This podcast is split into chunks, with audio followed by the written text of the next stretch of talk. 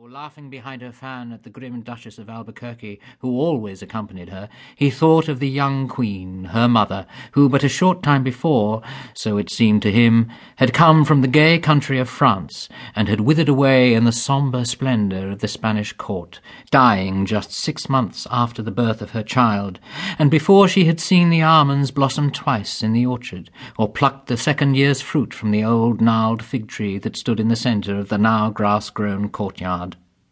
So great had been his love for her that he had not suffered even the grave to hide her from him. She had been embalmed by a Moorish physician, who in return for this service had been granted his life,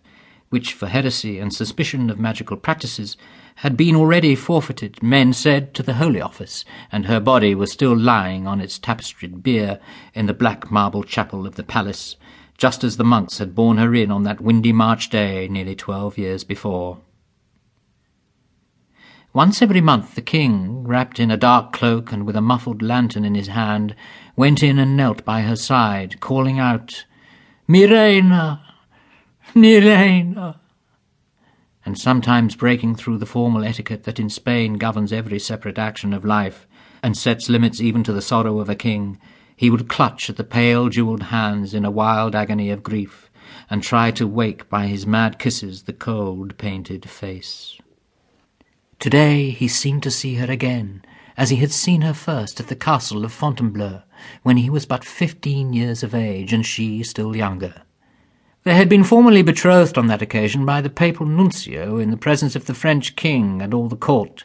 and he had returned to the Escurial bearing with him a little ringlet of yellow hair, and the memory of two childish lips bending down to kiss his hand as he stepped into his carriage.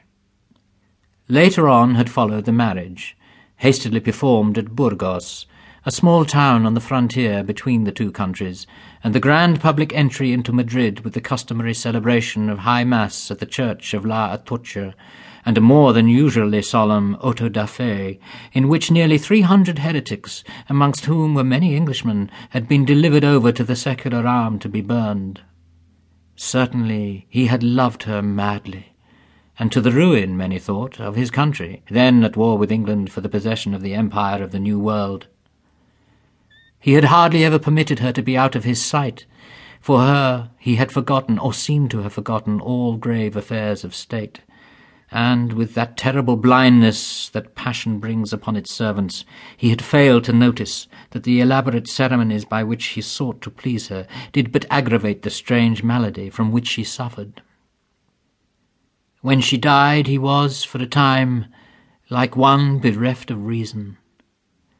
Indeed, there is no doubt that he would have formally abdicated and retired to the great Trappist monastery at Granada, of which he was already titular prior, had he not been afraid to leave the little Infanta at the mercy of his brother, whose cruelty, even in Spain, was notorious, and who was suspected by many of having caused the Queen's death by means of a pair of poisoned gloves that he had presented to her on the occasion of her visiting his castle in Aragon. Even after the expiration of the three years of public mourning that he had ordained throughout his whole dominions by royal edict,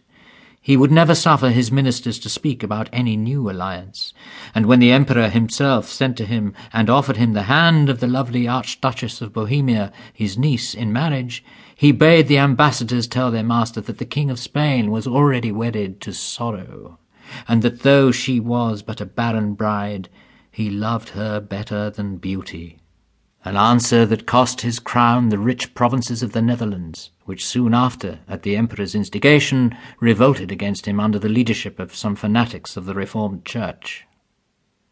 His whole married life, with its fierce, fiery-coloured joys and the terrible agony of its sudden ending, seemed to come back to him today as he watched the Infanta playing on the terrace.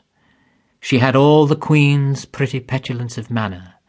same wilful way of tossing her head, the same proud, curved, beautiful mouth, the same wonderful smile. Vrai sourire de France, indeed, as she glanced up now and then at the window, or stretched out her little hand for the stately Spanish gentleman to kiss. But the shrill laughter of the children grated on his ears, and the bright, pitiless sunlight mocked his sorrow, and a dull odour of strange spices, spices such as embalmers use.